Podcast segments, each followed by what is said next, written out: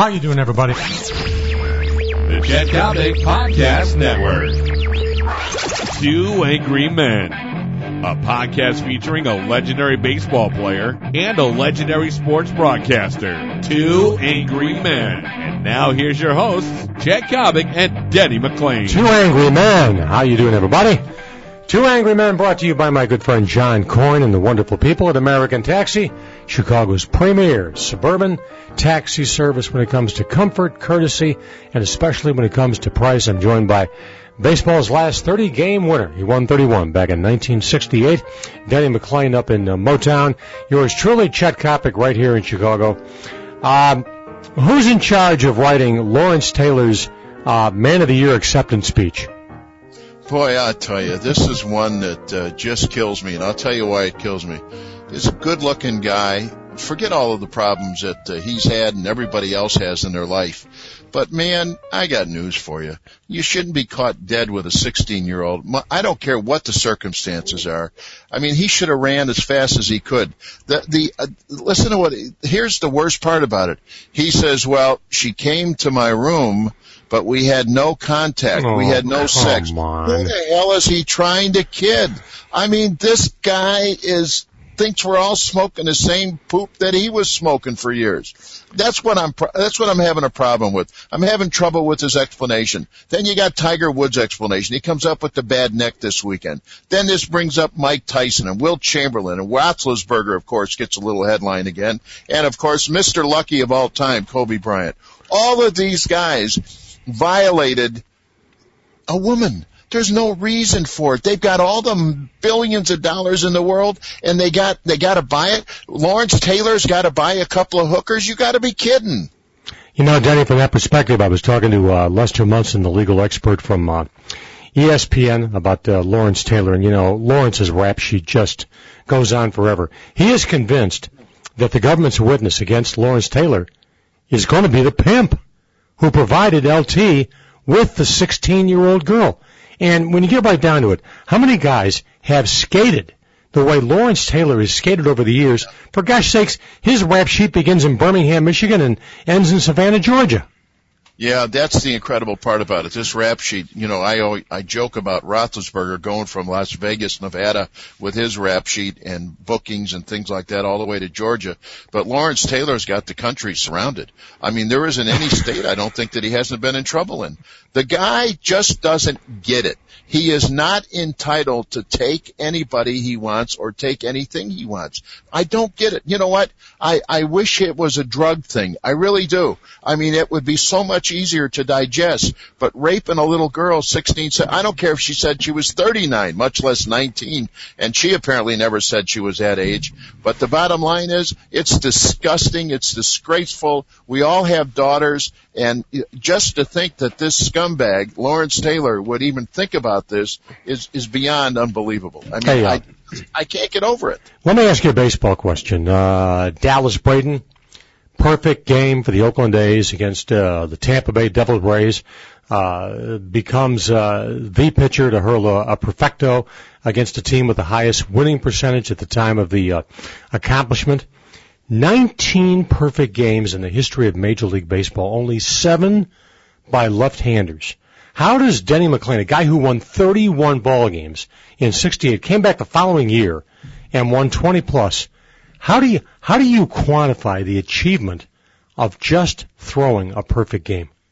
Listen, it's um, it's incredible because everything has to be in place. The moon has to be in the right place. The sun has to be in the right place. Your jock strap has got to be just the right pressure. I'm telling you, anything upsets you on the mound. It really does. And for him to pull off what he did, you know, listen, this isn't Cy Young. Let's not jump our, jump way ahead of ourselves. But the feat itself is phenomenal. Like you just pointed out, there's only been 19, only 19 in the history of the game. And you know, I don't even think there were any real stunning plays made. I, the kid really had good command. The the thing, you know, when you look at a no hitter, you always think, well, the guy struck out 18 guys, 19. I think he only struck out four or five guys. You know, so Right, I mean, you're right. you're right. So you're not talking about a guy with overpowering I stuff. mean, he, he was hitting bats. He was hitting Yes. bats. Yeah, and you know what? That's the way the game is supposed to be played. Not go out there and walk six guys and strike out 16 like we see a lot of that in Detroit again uh, this year. But bottom line, listen, it's a gem. It should be applauded. It's been applauded. I, I hope the Oakland Athletics do a, a good job for him as far as promoting him the rest of the season.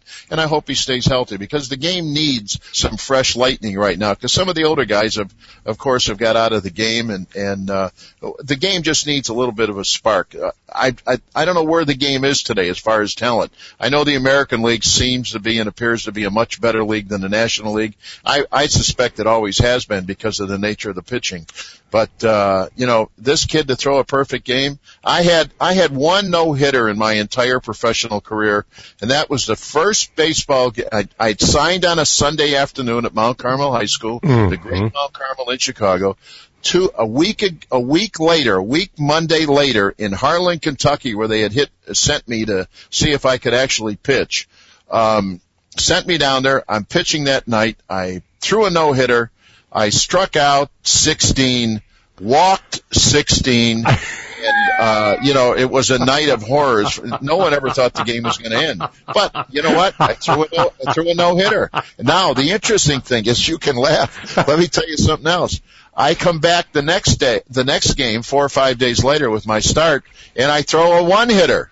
I strike out 16 and walk 16 again. and I got beat, by the way, one to nothing. You know, uh, hey, going back to uh, uh, one of our guys on the uh, uh, on the sexual rap sheet. Okay, we, we, we, we have Tiger Woods. When when Tiger says that uh, uh, no, his uh, alleged bulging disc which you know who knows. I, I I have a feeling right now, Denny, that despite how well he played in the Masters, that uh, Tiger's game is so badly out of whack right now that he might he might just take the rest of the summer off and just try no. to try to regroup. But I mean, uh, but I mean that being said, do do do you believe for a moment going back to uh, that uh, that that marvelous pre-Christmas night when uh, uh, when lovely Swedish wife Elin went out with a two iron and tried to behead Tiger Woods? Do you do you really believe for a moment? That the crash of the Escalade didn't in some way uh, create a problem for Tiger with the neck? Because I sure as hell don't. No, I don't either. I think this is simple. He is having his character and his patience tested right now. Who knows what he heard on the golf course? Who knows what he thinks? I think this is the toughest part. Listen, I've had my problems and I can tell you this, you, uh, if you're going to let it eat your butt, and I think he's letting it eat his butt right now.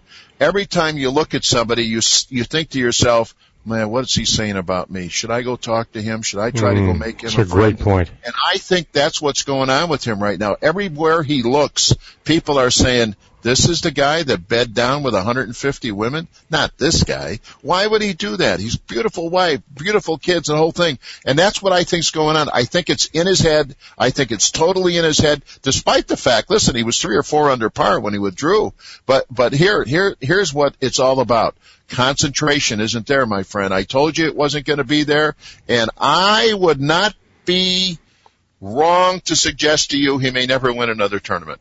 You know, uh, what's interesting is I recall that uh, the week this transpired, you said very pointedly, Tiger Woods will now not catch Jack Nicklaus right. on the all-time list of majors won. I remember that just as vividly as if you said it five minutes ago. That's exactly right. And I'll guarantee you somebody else who's who's is excited about him not catching Jack Nicklaus. Jack Nicklaus. Oh, oh, oh. you better believe Jack it, pal. I know Jack well enough that Jack is still competitive at, at 75 or 80 years old, and Jack doesn't want anybody catching his records. You know what? And you know that that can be said about a lot of things. Uh, my wife gets upset when somebody starts the season off with winning five or six, seven games, and she'll come. She's, is, are they going to win 30 ball games? Well, you know, the greatest thing in the world would be somebody to win 29, 28, 27.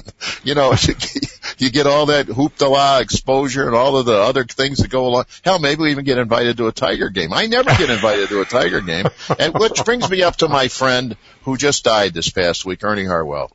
Um, and, and I'm going to tell you something. Uh, first of all, all of the years I knew Ernie, and I knew him for 45 years, folks, never once in his life, in my life, did I ever hear him use the word hell or damn. Never.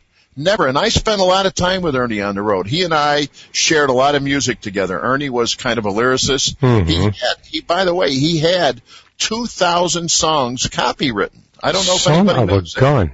Sir, 2,000, at least 2,000 songs. And he and I, one or two days, uh, on a road trip would get together and we'd either go down to, you know, the bar, which was closed in the afternoon and we'd play around with the keys and he'd fool around with his words and everything else with his lyrics and we would come up with something. Unfortunately for him, Son of a the biggest, so- the biggest song he ever wrote was Denny McLain, Denny McLain. There'll never be any like Denny McLain. It never was played outside the state of Michigan, but it was played 10 billion times in Michigan. And, uh, so I spent a lot of time with him, a lot of time. And what really irritates me, uh, may I do a little uh, espousing of the mouth for a Pre- moment? preachifying, if you will. Yeah, I'm going to preachify for just a moment. In 1992 or three or four, whatever year it was, when Ilitch had decided that he was going to have Ernie retire, in parentheses, Yeah. Along with Bo Schembechler. Right. And Bo and uh Ilitch had decided, well, enough is enough and that's it and and that's it. Uh, we're getting two new guys and of course they got two bu- buckets in here for the lack of a better term. But here here's what really happened. Ernie didn't even know he was retiring. He had no idea until the morning of the press conference when Bo was announcing these two buffoons that came into town. And it's not their fault they were hired. Don't misunderstand me. But here's what happened that morning. When I found out about it, I went crazy. I mean, I went nuts, especially, and I know his attorney very well. His attorney has represented me on an occasion once in a while, and he told me the whole truth, what had happened. He says, we didn't even get a phone call. We didn't know about it. Well, all of these superstars that we have in this town, the Al Kalines, and the Mickey Loliches, and the Kirk Gibsons, and the Alan Trammells, all of these guys, not one of them defended Ernie. Who is the only jerk off that's out there screaming and hollering and calling Mike Ilitch a horse's ass for weeks at a time and slowly, I didn't realize, shooting myself in the foot. But the bottom line is all I did for a month after what they did to poor Ernie. I couldn't believe what they did to Ernie. And not one, and by the way, Mike, I got a point here and I'm going to make the point here quickly. He was the best. There wasn't anybody, he never said a bad word about anybody. And all of this BS that he took when, when he tried to retire Ernie. And here's where I'm getting to now. They have the big function tonight at Tiger Stadium Right. And they're honoring Ernie tonight. They they had uh uh what's his name the the guy that did the uh national anthem in '68 there. Um, can't think of his name. Big uh, uh singer. Um, anyway, he was there. Jose Feliciano. Feliciano. Yeah. Remember when he did that strange? He got booed. He got booed.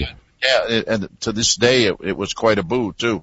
And uh, let me say this to you: all of the things that have been going on here in this town with Ernie the last five or six days, I have yet to receive a phone call, and no one was closer to Ernie than I was. Nobody.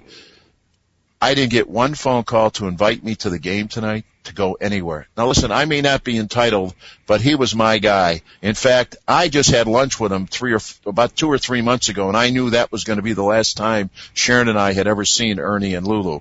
And uh, unfortunately, it, it wound up being that way. But you know, the classless Ilitch organization continues to be a bunch of horses' asses over there who care only about themselves. So tonight they do the big dog and pony show for the fans, the fans, and the fans, and they try to fool everybody. Don't you be fooled by this Mike Ilitch. He's the devil. You know, uh, Denny, what was interesting from a reporter's perspective is that uh, I had Ernie Harwell on uh, radio shows in Chicago a number of times over the years, going back to the uh, 70s through the 80s, the 90s, into the uh, 21st century, and he really wasn't a great guest on radio, and I'll tell you why. You you couldn't get Ernie to talk about Ernie. He was such a self-effacing, such a modest guy, and he was he was so unwilling to toot the horn of Ernie Harwell. Now, yeah, he'd he'd talk about Kaline, he'd talk about Denny McLain, he'd talk about Alan Trammell, he'd talk about Lou Whitaker. But if you if you tried to get him to talk about his approach as a broadcaster, it made Ernie very very uncomfortable. Unlike a guy like Harry Caray, who would talk for three months about you know what made him so special as a broadcaster. Listen, one thing about Harry, if you took the word "I" out of his vocabulary, he'd have been speechless. He'd have been silent. That's one thing about, and, and, and one other thing about Ernie. Uh, a couple of things, a couple of events in my life with Ernie.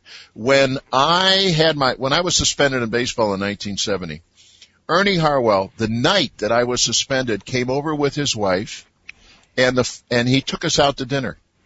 Just to tell me how much he still liked me, he cared for me. He says, people make mistakes. He says, I love you.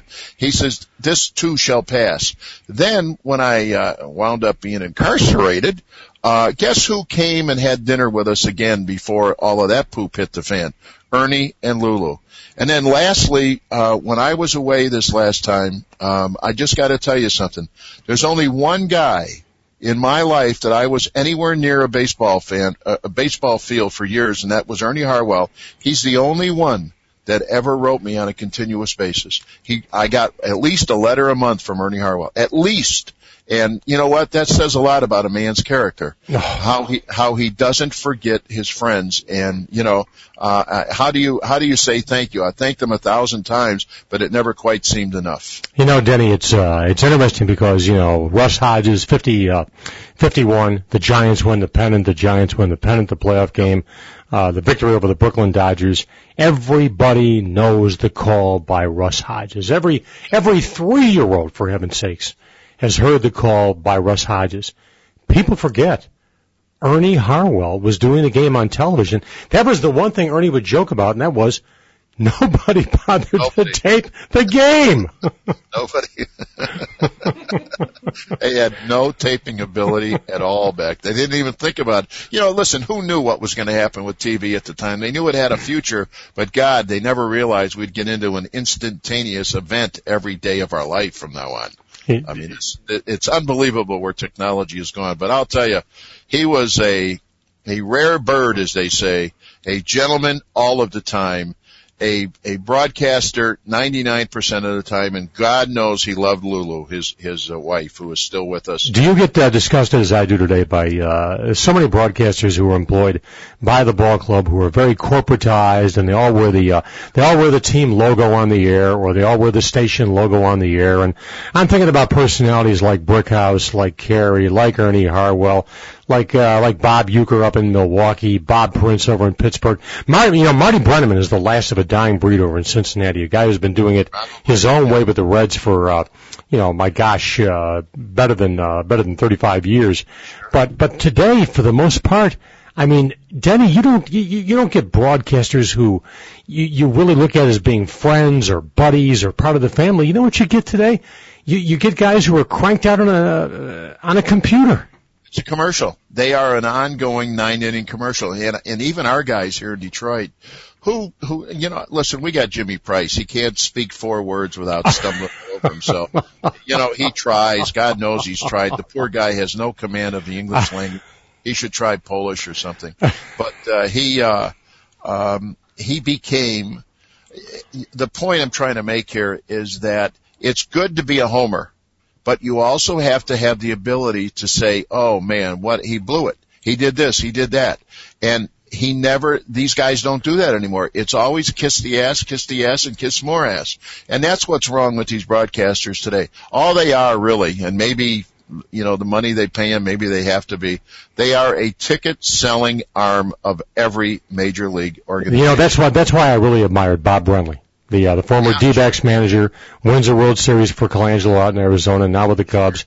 Uh, the Cubs are playing the Reds the other day, and uh, Joey Votto comes up in the uh, seventh or eighth inning. Uh, Piniella's got uh, Sean Marshall warming up in the bullpen. Uh, Dempster, of course, a right-hander. Votto swinging from the left side. Lou goes lumbering out to the mound and doesn't make the most logical change in the world, which is to go to Marshall. And Brenly has, Brenly has the kahunas to say, you know what? Len, referring to Len Kasper's partner, I really don't buy this decision. About 10 seconds later, Denny, the ball's almost in the freaking Ohio River. but that's the way it was. That's the way it is. I mean, I'm sorry. That's just the way it is. Now listen, there's one more story we have to report.